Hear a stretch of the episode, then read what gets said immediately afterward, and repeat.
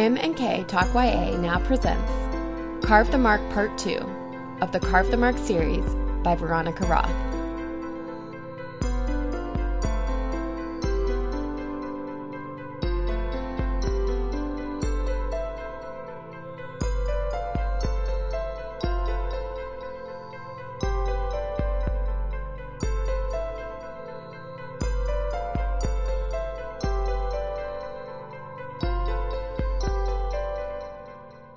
Back to M&K Talk YA.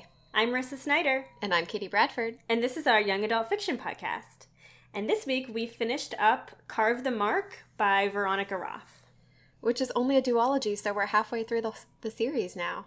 And they're not super long books either, so it's we're flying through it really. I actually was really surprised because the morning after we recorded the next episode, you told me you were already on chapter 32. yeah. And usually I read a lot faster than you. And even at the end of that day, I hadn't gotten to chapter 32 yet. So I was feeling behind, but You're feeling the pressure. but I caught up. I'm done now. well, we recorded on Monday and then it's it's only Thursday now, so we read half a book and did research in 2 days. Yeah. So, yeah. It's been I don't know why we're doing this to ourselves, but but we are. Cuz our lives aren't hard enough. it is fun to read it quicker though. I feel like sometimes when we stop halfway and have a while, it's like hard for me to get back into it. Whereas this time I was sort of jumping right in after we stopped. Although now I'm having more trouble remembering what was the second half versus what did we already talk about. well, don't worry, because I have a notebook filled with notes. Perfect. So, where do you want to start in the second half of this book? I mean, I always have a tendency to go to the end. So let's go to the middle of the book where we started the second half. Um, so the last thing that happened was that they kissed, right? The first time. Yes, They've now kissed a couple more times. many times. and they finished their journey to Pithar. Is that how you say it? The planet? The water Um, planet? Yeah, Pitha. Pitha? Pitha? Okay. Their sojourn Oh, yeah, you're right. Pitha. to make an alliance and get their advanced weaponry. Oh, did you read the glossary at the end of the book? No, mine didn't have a glossary. Okay, mine did. And it told me that, you know how they count years as seasons? You know how they like count Yes. how, how many seasons they are? This might have been in the story and I just missed it, but I learned the origin of that. So. Ooh. It actually comes from Pitha, which we know is the water planet where we were earlier. Okay. And I guess they Oh, I- they joke that one revolution around the sun is the rainy season. So since it rains Okay. constantly there, that's like the origination of a year being a season or whatever. okay, I just found the glossary that is in my book. I just didn't read that far. Well, it was after the acknowledgments and stuff. I, and then I so I read that Oh, one okay, and I was like rainy season. I was like, oh, I did. That's like so interesting. So then I read the rest of them, but the rest of them I had picked like there wasn't a lot of like new information. So then I was like, I probably just overlooked that fact in the book somewhere. But what? Guess what else is in my Kindle? What? The diversion epilogue. Oh, I'm so jealous. Ah! I mean, I can screenshot every page too. I'm not above that. or next time oh I man, visit you, I'll just for not reading. borrow your Kindle for a minute. Doesn't Yeah. it tell you you have like a certain percent left, or does it? I, don't, I haven't read, I- read on a Kindle in a while. I don't pay attention. that's my own fault. Well, I know what I'm doing later. Okay, well, we also might be reading this second book just as fast because now I'm really into it. So you might not have time Yeah. until we're done. I'm just kidding. Well, I also need to make time this weekend for the royal wedding because that's very important. Of course you do. I was actually laughing because we were talking about names last week, and I read something online that tells you what your royal wedding guest name is. uh huh. Okay. Okay, so if your first name begins with an A through E, you're queen. If it's F through K, you're countess. If you're L through O, you're princess. If you're P through T, you're lady. And U through Z is duchess. Okay. So I'm a countess and you're a princess. Mm-hmm. Okay. I don't like Okay, this one. this is where it I'm gets tricky. so the month you were born. January is Pebbles. February Poinsettia. March Bubbles. April Marmite. May Martini. June Squiffy. July IKEA. August Poodle. September Miffy, October Tinks, November Peaches, December Daffodil. Okay, so I'm Countess Pebbles. So far, I'm Princess Poodle. and then the initial of your last name. If it's A through C, you're of Tesco. D through F is of the winery. G through J is the hilarious. K through N is the great. O through R is of the Highlands. S through V is of Starbucks. And W through Z is Von Vodka. oh, I wish I was the hilarious or Von Vodka, but I'm. My mom is the hilarious. That's awesome. Wait, my mom's is um, Countess Daffodil the hilarious. I'm Countess, right? Countess Pebbles of Tesco. But when I get married, I'll be Countess Pebbles of Starbucks. oh, we'll both be of Starbucks because I'm Princess Poodle of Starbucks. Ooh. These are so silly. I love They're it. so funny. Now we just have to design some hats for the royal wedding as well. Yeah, that just made me think of it because we were talking about names last time. So I also my research pretty much doesn't, but I made one tie to connect it to the royal wedding. Oh, thank you. that was so nice of you. You know how much I love the royal family. Yeah, we'll we'll get to it when we get to it because it's so far Oh, removed okay. that one fact that it, it we'll just wait. Well, the other thing we didn't talk about last week was the name of the book and how we get the tie-in to the name of the book in the first half, which is kind of rare, I think. Mhm. Um, how the Shotet mark their arms for every kill that they have, but it's also um, just to commemorate loss. And we learned that Cyra has made records of all the people who she's caused pain to, and then negates it. So it's not meant to be like um, a badge of honor. It's like to remember the people she's hurt. hmm Yeah, and yeah, that phrase we've heard multiple times at this point. They've each Carve the mark. carved loss on the other person as well, the two main characters. Yeah, and it's interesting how you can't record the same name twice, like the same life twice. So like whenever she kills um who was it? Um Lady's father, Uzul, hmm she says like my father's mark belongs to you or something like that. Yep. It's kind of an, a weird concept. It is kind of weird, and it's kind of interesting to see sort of the different interpretations of it because at first it really did seem more like a kill count glory, like brag about how successful you were being brutal or something. Mm-hmm. And then as we kind of dig into it more and hear more of the history and why behind it, I guess that's where we get the it really is about loss and like Yeah. respect for that and it takes on a new meaning.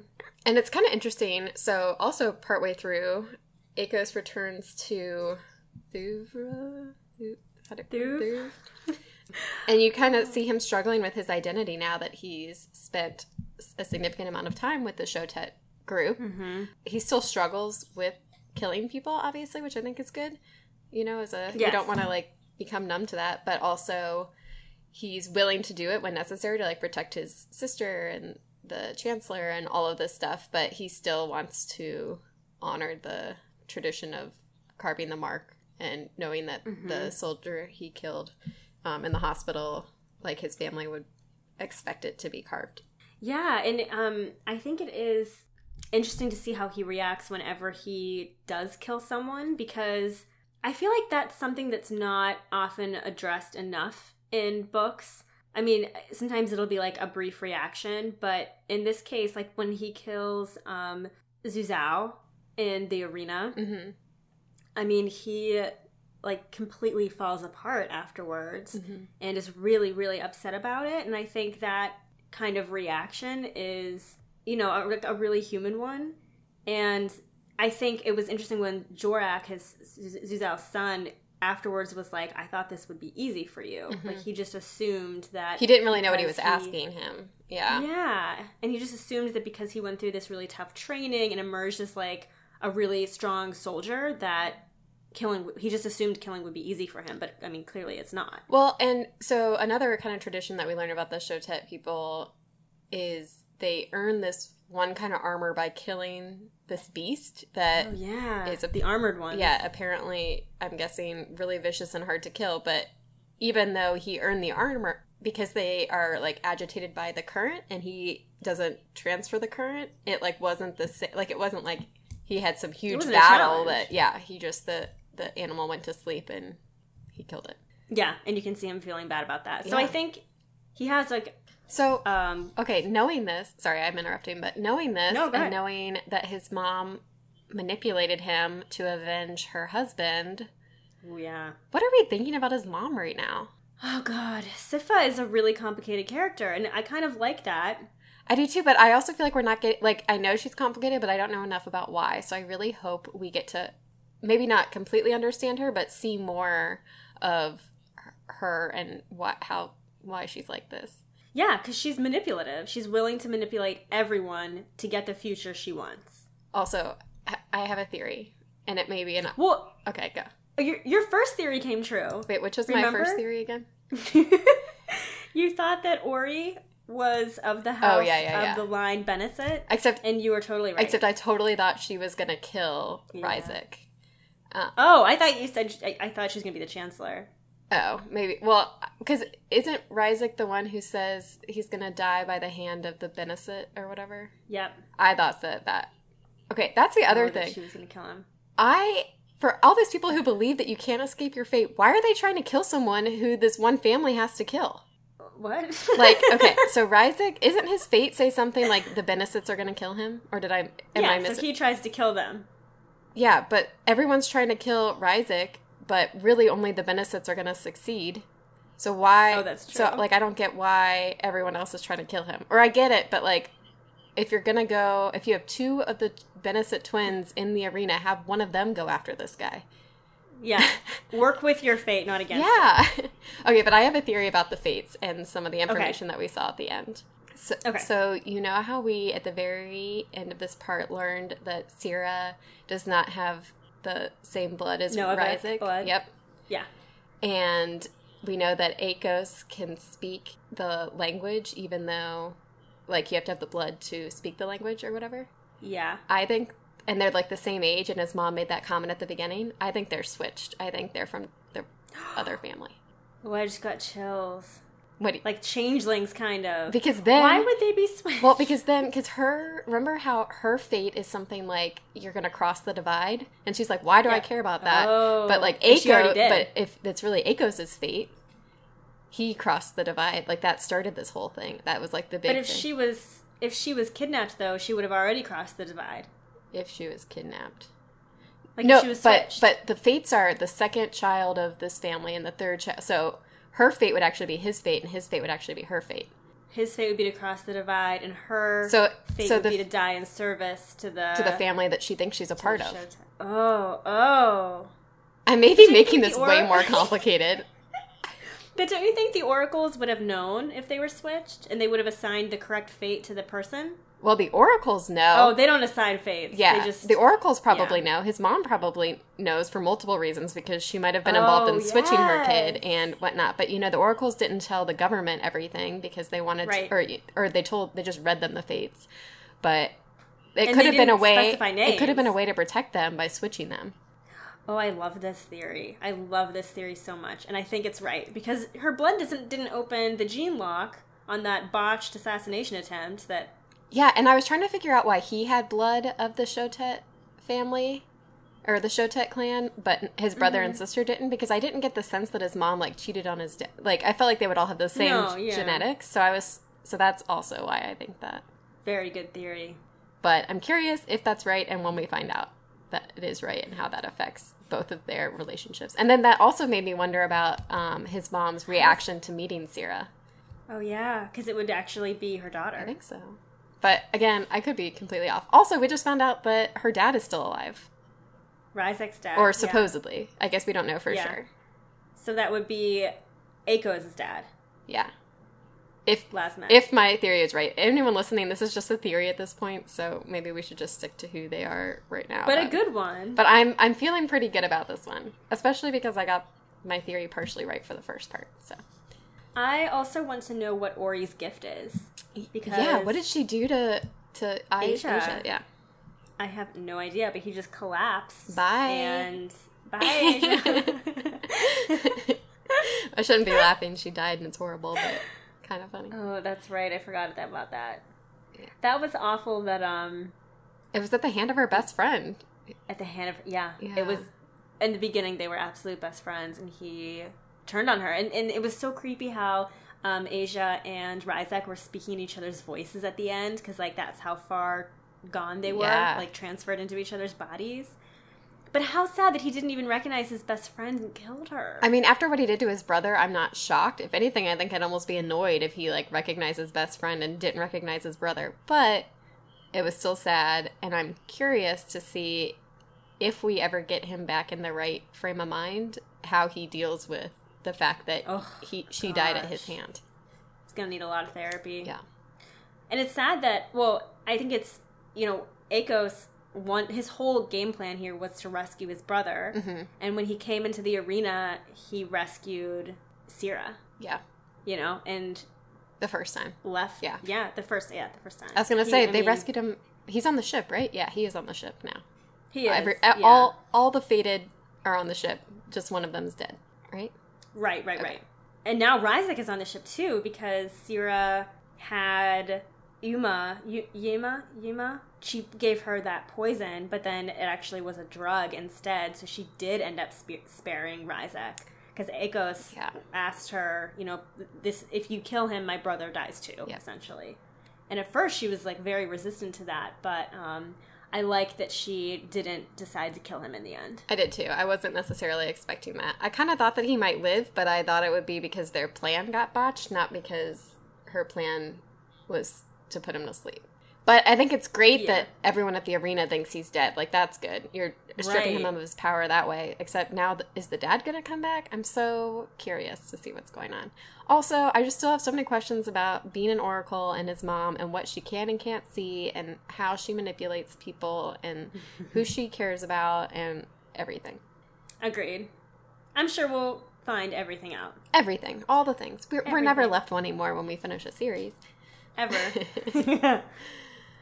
um, okay, so I did a little bit of research today What did you research? on.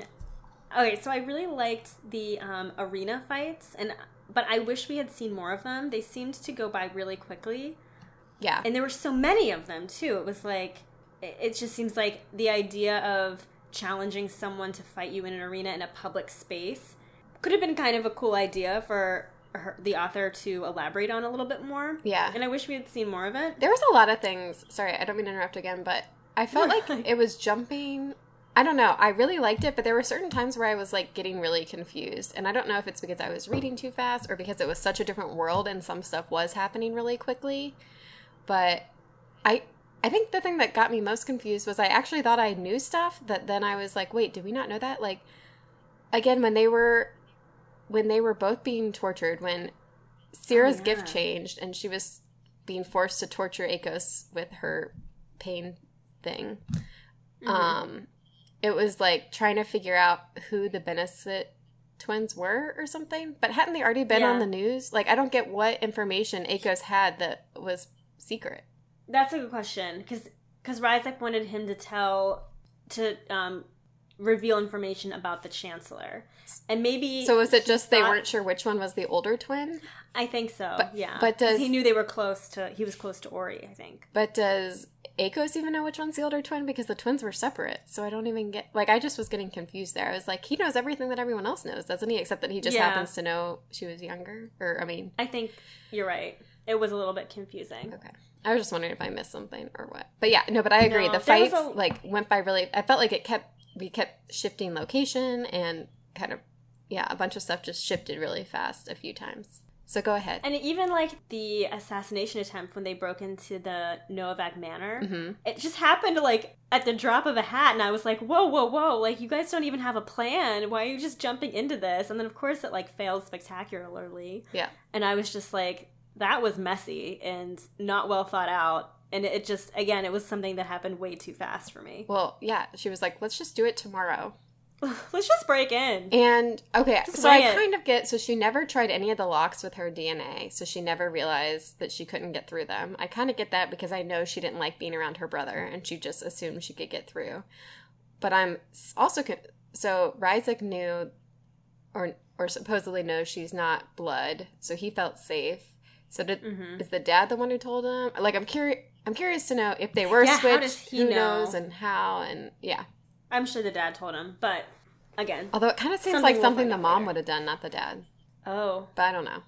I don't know either. Like switching them to protect them. I just, or maybe that's why the dad wasn't really interested in her because he knew it wasn't. I don't know. Okay, we'll find and out. And to protect them from what? I don't know. That's a good point.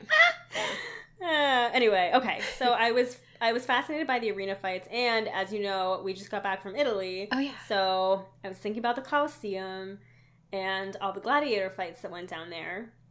So here's some things that I learned about gladiator fights at the Colosseum. And then I have to tell you a funny story about the time my family went to the Coliseum. Oh, good. Do you want me to go first? Sure. I'm afraid I'm going to forget. Okay, so we were there with my mom's parents, so my grandparents on my mom's side, my two sisters, my parents. When we lived in Belgium, we went to Rome and saw the Colosseum.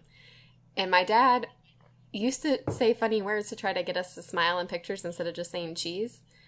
oh, so yeah. uh, it's my grandparents, his parents in law, my mom, my sisters, and I standing there in this picture. And my dad just yells, Say booby. Because I guess that was just the word, like he thought it was funny sounds or something. And then, uh, yeah, it was really embarrassing and also hilarious. But we all, it's a good picture of us. We all started cracking up.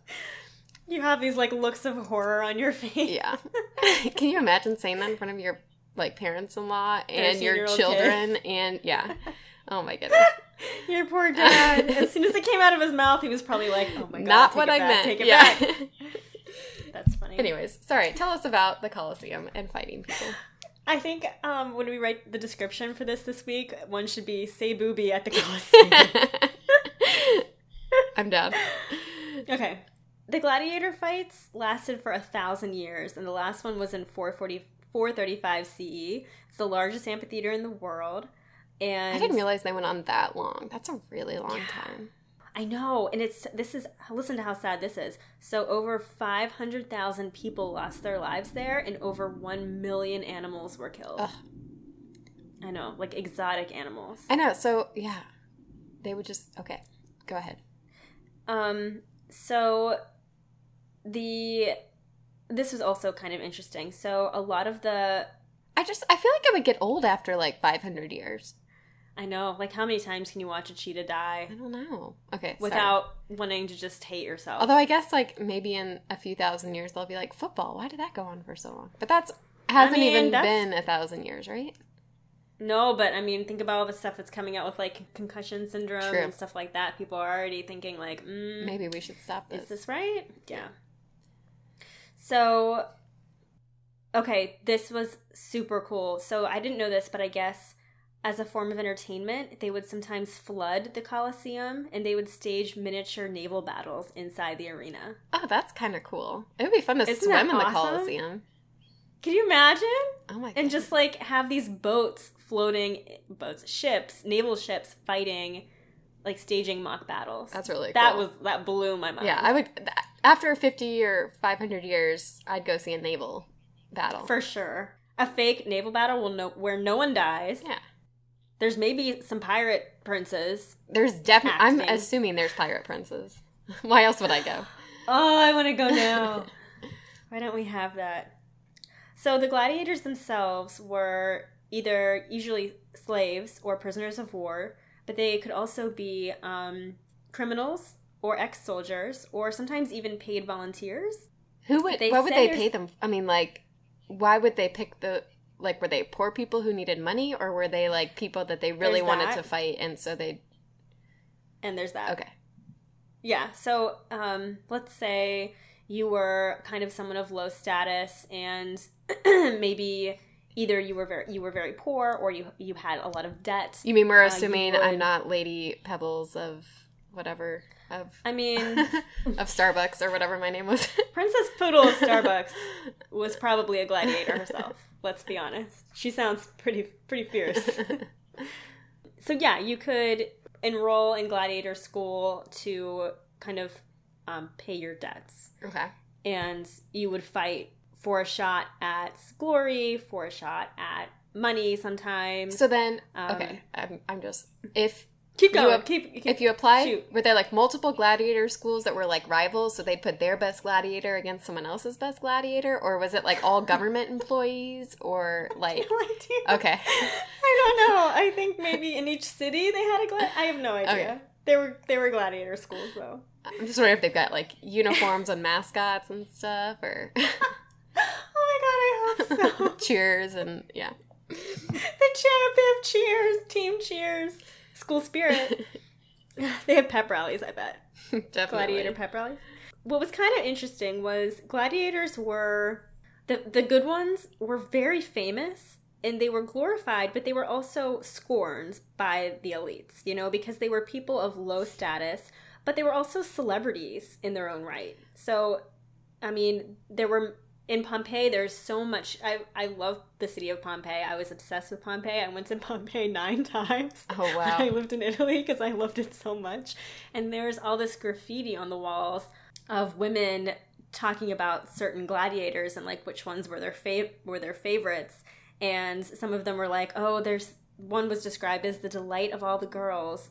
They were sex symbols, essentially, gladiators. So women would sometimes wear hairpins dipped in gladiator blood, or they would mix gladiator sweat, which was known to be an aphrodisiac, into their cosmetics. Ugh, that does not sound like Yeah. a good call in real life, but interesting. Can you interesting. imagine putting sweat in your night cream? Can you imagine me putting someone's blood in my hair? No, no, no. so that was interesting. Um, so you know they were loved and hated at the same time, which I think is super interesting. Yeah. I'm trying to think if there's like an equivalent today. I mean, like, we're fascinated by lots of Like people, some- but I feel like most of the celebrities like enjoy the celebrity status and are also scorned. I'm trying to think of like sure. Well, also it's just like if you're a celebrity today, you probably at this time have accumulated. You're you're not like of low status. yeah, yeah, yeah, that's true. sta- you know, or And it's like I mean, it's something we people admire slaves, in general. Yeah. right. Yeah, I mean that makes sense. Okay. So and also Yeah, so- to be good, does that just mean you've survived a long time or were there like other Mhm. ways to like were you graded on other things or anything or just you either died or I'm you not. lived? No, not every battle ended in a death. Oh, okay. So sometimes there were ties. There was actually one gladiator. His name was Flamma. He was a Syrian slave who fought 34 times in the arena and won 21 battles. So nine ended in a tie. And after he won the first time, um, a lot of times if you win, you are gifted your freedom. If you're a slave, you are liberated essentially. And he chose to remain a gladiator. Hmm. And um, I guess by the time he finally died at age 30, he died in the arena. He was so famous, his name was being used on a Roman coin. So, So, okay. So how often are you fighting too? So 34 fights. Is this like 1 year or is this like 5 years? well, let's think. I like mean, is this I'm every sure- Saturday you're off? Instead of like Monday Night Football. or just during the non-rainy season or something? I don't know. I mean like I'm sure they only fought.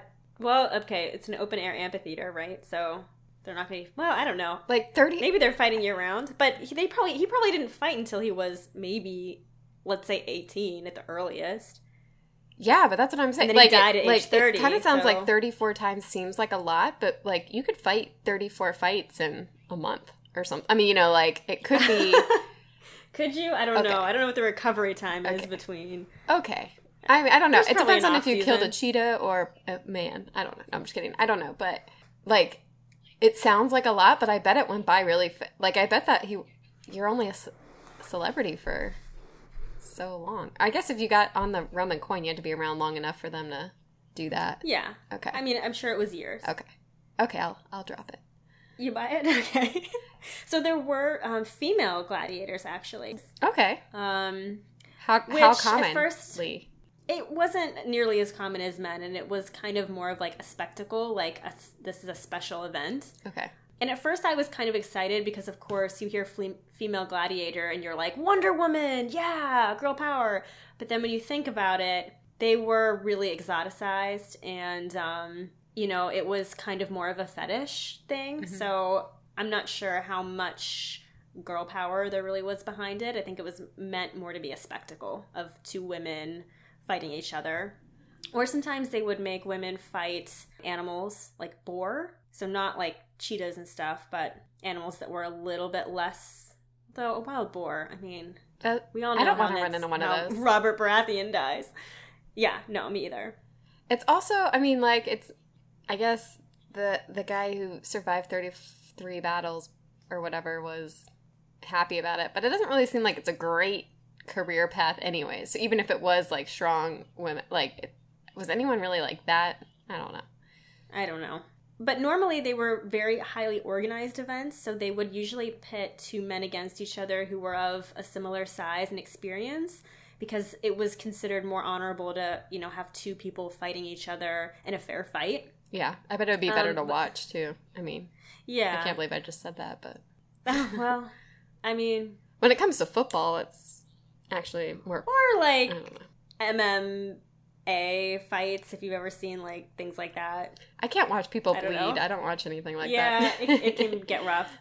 Okay, so sometimes though, these gladiator events could get really um, unexpected, take unexpected turns. So there was one where Emperor Claudius was, I guess, watching a gladiator fight, and he was upset and dissatisfied with how the stage machinery was working. So he ordered the stage mechanics to get in the arena and fight each other. oh my goodness. So like sometimes strange things could happen where the audience was kind of kept on its feet, like you didn't really know what was going to happen. You got to if you want it to last a thousand years. Got to keep people on their toes. Yeah, I guess. Um, but they would also put animals in the pit and have them fight each other, which is awful. Mm-hmm. Like they, they would fight. Uh, one time they fought an elephant against a rhino, Mm. and sometimes they would just like throw random animals in just to see what they do, like dogs against porcupines, and just like str- bizarre combinations. It's just like awful to think about. Um, okay, last thing. This is pretty cool. So you know how everyone thinks of when you think of gladiator, you think of like the thumbs up, the thumbs down, and it's like thumbs up you live, thumbs down you die. Well, that's not actually true Okay. The idea of like the thumbs up or thumbs down or like the audience getting to vote on whether a gladiator lived or died was known as i'm going to pronounce this wrong because i don't know latin pollice verso Okay. and it means turned thumb essentially so they think that um, a thumbs down actually meant put down your swords like fights over and then Hmm. if you hid your thumb inside your fist it means compressed thumb and that means sheathe your blade like don't kill Okay. and they think it would be easier to see rather than like a thumbs up, thumbs down, either like a closed fist or a thumb up. And the thumb up um, meant that the favored gladiator could deal the killing blow. And if you think about it, like thumb up would symbolize a sword, like thrusting a sword into someone, Mhm. whereas hiding your thumb, meaning sheathe your blade, like that's actually kind of a clearer. Yeah. Um, yeah. gesture. Yeah, I could see that. hmm So that, that I thought that was kind of cool. That is kind of cool. yeah. Interesting. I just can't imagine being a spectator at something that horrific. I can't, especially doing it every Saturday for a thousand years. and then collecting some sweat for the nighttime beauty routine that I would have. Oh, I mean, it puts Super Bowl Sunday into perspective, I guess. It does. There's probably no great commercials either. No. Or the commercials are just like porcupines and dogs fighting, which Or it's a commercial for like the execution that's going to happen in a week. The public execution. I'd go to like yeah, people. every five years I'd go see a naval battle. That would be like the extent of yeah. fake naval battle. And Same then here. and then let everyone and then like mix it up a little bit and let everyone go swimming. Or turn it into an aquarium. Free swim day. Oh man. oh gosh. Adult swim in the Coliseum. that would be kind of really cool. They should flood it again. Just one more time. Just bring it back. Historical, whatever. Uh, okay. So my research went really weird. Oh, great. so we were on Pitha, Pitha, however you say it, the water planet. Mhm. Obviously, this is like the weapon, where the weapon planet. the weapon planet. Well, yes, Mm-hmm. but it's the water planet. Is it's what I thought of. Its as. real name. and You're right. in the feast or whatever they were at the banquet thing when they arrived the musicians were playing that instrument that sounded like rain oh yeah. it made me think of my rain stick, which was not quite that cool. But did you ever have a rain stick when you were little? Yeah. I think I like made one. I don't even think I ever had one. I think we like you know got a paper towel roll and stuck Beads in it. pasta or beans or something in it. Yeah. So I, I started looking up things about rain makers or rain sticks, and then I started looking into weather modification in general. Oh, This. I like I kind of went Weather modification. Yeah. So What's that? it's weather modification is intentionally manipulating or altering the weather. Oh, that would be my number two superpower. That would be a pretty cool one. Back in the day, a lot of different cultures believed that you could call on rain in different ways, like whether it was appealing to a god who controlled rain or, you know, doing Hmm. some kind of like having a Rain feast for them or a rain dance or something like that. But um, now there's this thing called cloud seeding. Have you heard about that? No. So this is this is where it relates to the royal wedding because I remembered reading this thing a few years ago. When did uh the other royal wedding happen? Kate and William. April 29th, 2011. I know that date by heart. Back in 2011, when the royal wedding was happening, I remembered hearing about this thing that supposedly they were going to cloud seed before the wedding, which like would make it guaranteed that it wouldn't rain the day of the wedding. Did you What? hear anything about this? I don't know. I didn't. I don't know enough of the if there's any proof, but it was like this theory that I read about, and then I saw something because it's supposed to rain on Meghan and Harry's wedding day, so. There was like, what are they going to do instead, or what you know alternatives have been made? And I saw one thing that was like conspiracy theorists think that they're also going to do the same thing that William and Kate did. Okay, that's bizarre because for almost my entire life, I've always thought about how weird it would be if we could control the weather and the politics that would that would apply to it. Like the really wealthy people would be able to pay to guarantee sun on a certain day, and then it become this like elite thing where if you're rich enough, you can control the weather and guarantee sunny days on important events. Yeah, supposedly Beijing did this for opening and closing the Olympics in 2008. Whoa! And in 2003, supposedly, Paul McCartney did it for a concert. so how do you do it? So, okay, basically, clouds have, they're not like the most efficient thing at producing precipitation. So, some percent less than 100 turns clouds into water. Sure. Like that's why that's why they're always well almost always they're like there's a percent chance of rain today. You know, because they're not the stuff's there but it might not necessarily work. And in winter, a problem is there aren't enough ice crystals. So basically there's this thing, silver iodide, which has a similar structure to ice. So the lattice structure at the molecular level is very, very similar to ice. Okay. So we think that's why ice wants to bond to it. So they started, I guess the first time they tried, like initially experimented with this was back in the 1940s. hmm And they didn't have a lot of success back then. Was it related to the war in some way? I'm sure it was. I didn't really read all. I was just more interested in is this going to happen on Saturday or Friday night? So they shoot silver ions into the sky to help to take all the ice away? Basically, they the like force out? it to rain early, so there's no precipitation left in the air. Whoa. Kinda thing? That's so cool. I'm probably explaining it really poorly. That's okay. I get the idea. But I think it also it's related to drought somehow too. Like so if you're in a case of a Oh. drought, how can you get it to rain? So they just have an area that they treat, kind of? I think so. And I couldn't find a lot of information on if this actually was done and if so how. I saw a lot more about like theories and conspiracies about it. Oh, like it could be done. But I think I did read that it was okay. Well, I don't know enough about it. I don't know enough if there's like 100% proof or if people have just claimed that they've done it or not. Yeah, that's so cool. Yeah, it disperses substances in the air that serve as cloud condensation, which alter the microphysical processes within the cloud. And usually it increases precipitation. Um, it's widely practiced in airports, supposedly. Oh, yeah. That actually makes a ton of sense. Yeah, that makes more sense than for someone's wedding day. Unless you're Unless Middleton. you're the king. Or Meghan Markle. king. so, anyways, I just thought I, I obviously, like usual, did not go into enough detail, but I saw that fact and then I was like, I have to bring this up when I'm talking to Marissa tonight, even though I went off on this whole other thing. So that, so then I tried to bring it back into my original research a little bit, and I was looking into if there's any scientific evidence that listening to nature noises like rain or you know the ocean, you know how people will play those no- noises to like help them sleep or help them concentrate. I had an alarm clock that had different various nature sounds, but you never knew which one was going to go off. And some of them were really calming, like there was like a rainforest and you know, like beach weather, but then one of them was a volcano. Oh my goodness. And I was just like, oh god, I really hope this one never comes on because it's gonna be real rough. That would really get you up though, probably and going. Sure. Yeah. But basically there's some tests, they're not super conclusive, but there's enough evidence to indicate that it likely does have some calming effects on you.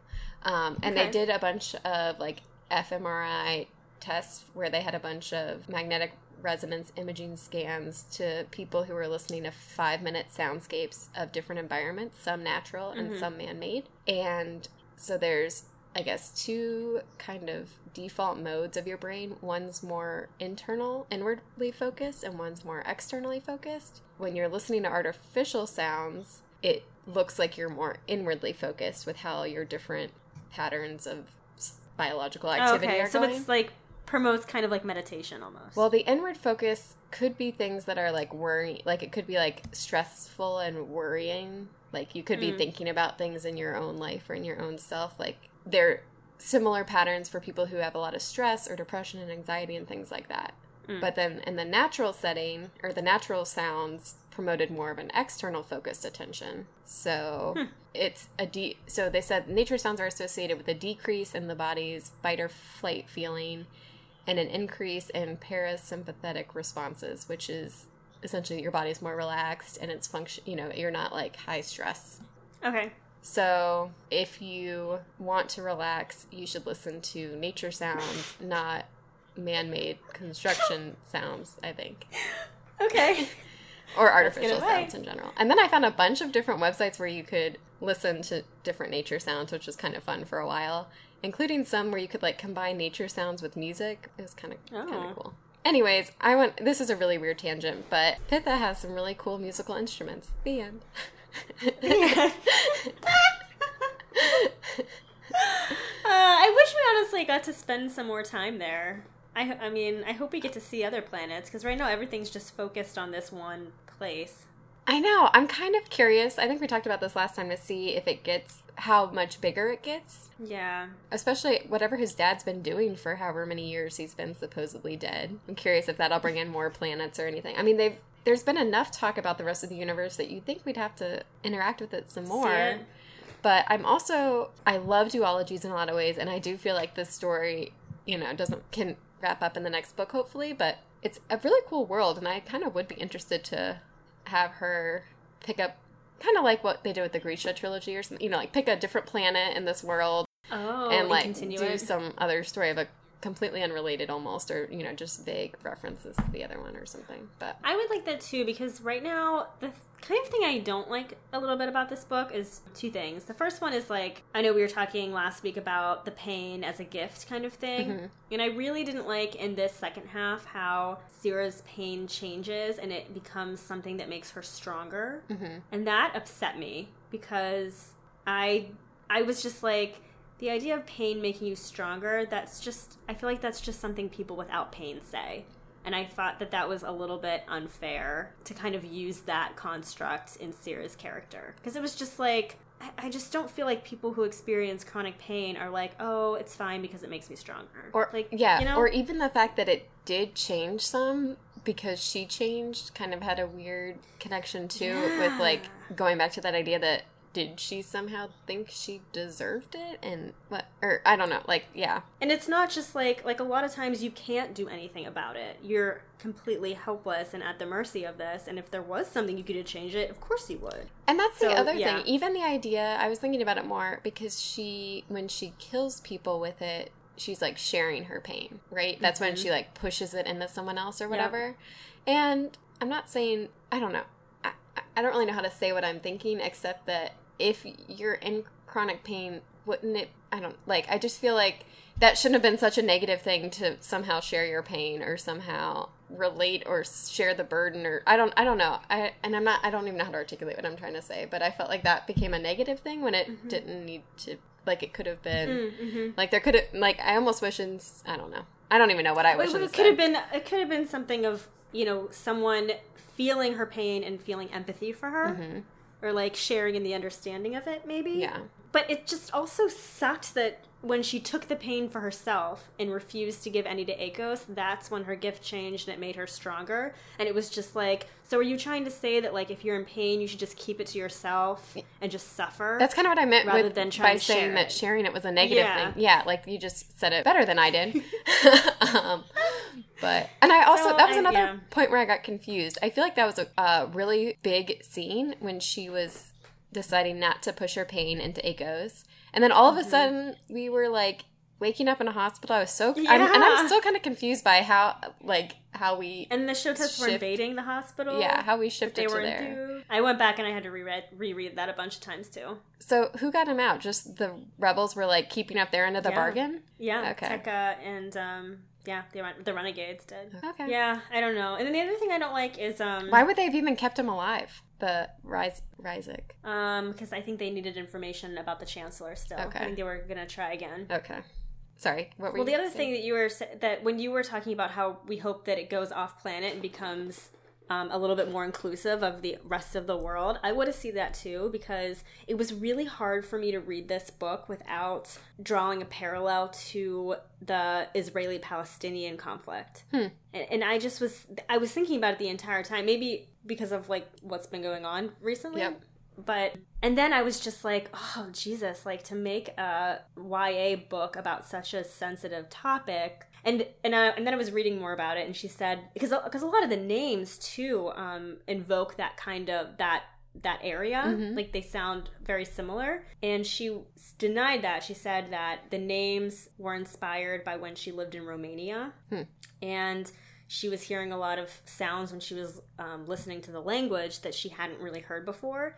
And so I guess all the names in this book were inspired by um, her living in Romania and kind of experiencing this language for the first time. So it wasn't meant to be a parallel. But with the whole idea of like one land, two people fighting over it, having this hatred of each other Mhm. and and it was just it was hard for me to not make that connection and it, it didn't make me feel great Yeah. so I was glad that she came out and said like, no, that wasn't my intention. But I mean, there there are a lot of parallels, and it's it's hard to separate that in my mind. So I feel like if we did go off planet and it became more of a second world fantasy, like it's supposed to be, I would feel better about it. Hmm. I'm gonna definitely make those connections more now that you said that because I didn't on my own, but I I see what you're saying. Yeah. So I'm I, I want to I feel like we actually have a lot of questions again. we always do. Yeah, I guess that's a good way to end a book in a series, but I want to I want to know. And I'm also curious to hear more about Akos' sister too. I'm glad that we got to see her again. And I Oh, think yeah. her relationship with Isae Isae, yeah. Isae is kind of cool. I, I agree. And I like that um I love Cece's gift, um, that she brings people ease. And But um, and that it's a double-edged sword for her. Yeah, Yeah, I, I love that, that- too. the gift i like that she the author is is making it clear now that every gift comes with a curse Mhm. and so it, it, it's easier to look at them not as gifts that like Cece brings people this wonderful ease but it also prevents her from doing anything that makes people uncomfortable so she never cries in front of people Yeah, it's kind of cool to see her relationship with Akos too, like him being able to be like now recognizing that and her having that being able to cry for the first and- time yeah. yeah you know, when she's getting frustrated or whatever, him reaching out a hand so that she can experience her emotions or share what she's thinking or whatever. Yep. I cannot Yeah. imagine if that were like if you literally couldn't express unpleasant emotions, especially given what she's been through. She saw her dad get killed and her two brothers kidnapped, and she couldn't Oh cry. Because she wants to make her internal gift is to make other people feel better Yeah. like how terrible is that That's yeah. But also, I don't, I don't know. Yeah. Uh, so we still need to learn. Do we know? Wait, do we know her fate? She has a fate too, right? Do we? I don't remember if we know it. Um, wasn't it to fall to the fall by the sword? Oh yeah, something like that. Yeah, you're right. Okay, We should write. We should have a fate, a fate and gift board we should. where we have everyone's names and then like red yarn that points to their fate, We need to um. like a detective board. we need to do some kind of quiz at some point. We need to find one that'll tell us our fate or our gift. oh my god, I love that fates idea. for each other or something. Ooh, do we trust each other to do that? No, maybe I'll write fates for my sisters, and you can write a fate for your sister, and then we'll bribe them to listen to our this episode. No, I'm just kidding. I'm going to look up carve the mark Find Your Fate. Actually, I think that was the name of her tour. Find Your Fate? Wait, what's the second one called? Isn't it something like that? Oh, no, The Fates Divide. The Fates Divide. Okay, well, next week we are going to do a Find Your Fate quiz. Whether we make it or find it, we'll see. we'll just make our own quiz. Uh, put it up on BuzzFeed. Okay, so do we want to talk about the next book? Yeah. Yeah. Tell us about it. So, the next book is called The Fates Divide, and we are going to read up to part three. Yep. And I'll read the back. Fate brought them together, now it will divide them. The lives of Cyra Noavek and Akos Kereseth are ruled by their fates, spoken by the oracles at their births. The fates, once determined, are inescapable. Akos is in love with Cyra in spite of his fate. He will die in the service to Cyra's family. When Cyra's father, Lazmet Noavek, a soulless tyrant thought to be dead, reclaims the Shotet throne, Akos believes his end is closer than ever. As Lazmet ignites a barbaric war, Cyra and Akos are desperate to stop him at any cost. For Cyra, that could mean taking the life of the man who may or may not be her father. For Akos, it could mean giving his own. In a stunning twist, the two will discover how fate defines their lives in ways most unexpected. With the addition of two powerful voices, Veronica Roth's sequel to Carve the Mark is a chorus of hope, humor, faith, and resilience. There were a lot of sentences in that that I didn't understand. Did you read it before you read it? no, I know I should have. I usually do. I didn't because I wasn't reading this time. That was a cold read, guys. you can tell. Okay. Lazmet, I'm excited to meet you, you soulless tyrant. Yeah.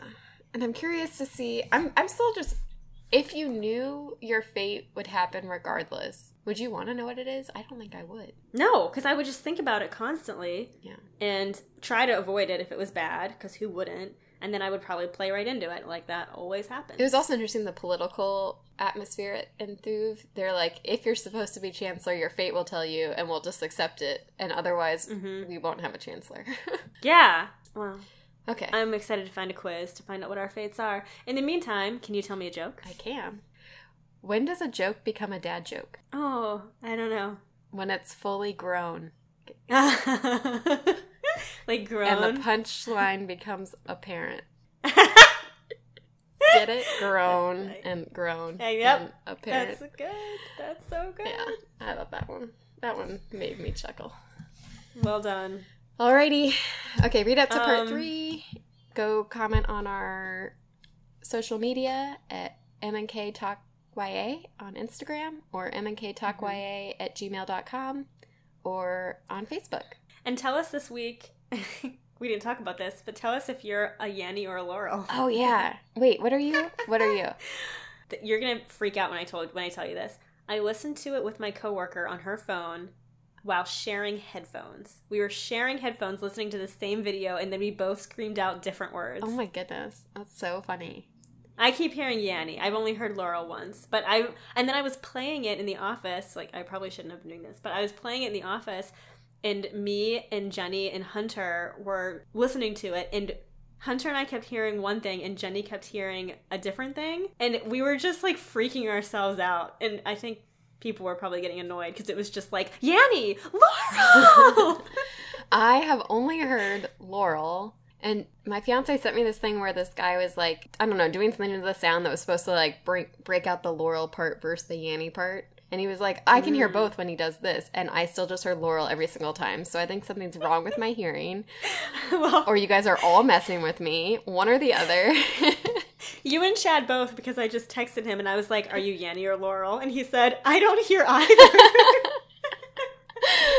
Ah, that's funny. Usually, Funny, if I know what I, like the other thing is, I can make myself hear it or see it or whatever. But I I, even do can't do that. that. with. I can't hear Yanni or Yanni or whatever, whatever you Oh, people are talking So you're Laurel and I'm a Yanni. I'm We're at odds.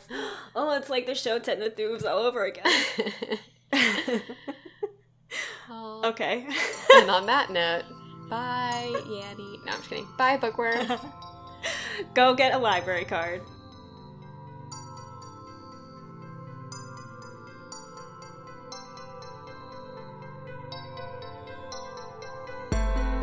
M&K Talk YA is produced and edited by Marissa Snyder and Katie Bradford. Original music composition by Timothy Milkey. Logo design by Marissa Snyder. For updates and extras, visit mnktalkya.com or follow us on Instagram and Facebook. And if you haven't already, please rate, review, and subscribe on iTunes. We would like to thank James Tobias, Chad Snyder, Meredith Kelfy, and Michael Howard for all of their support. Thanks for listening, and see you next time.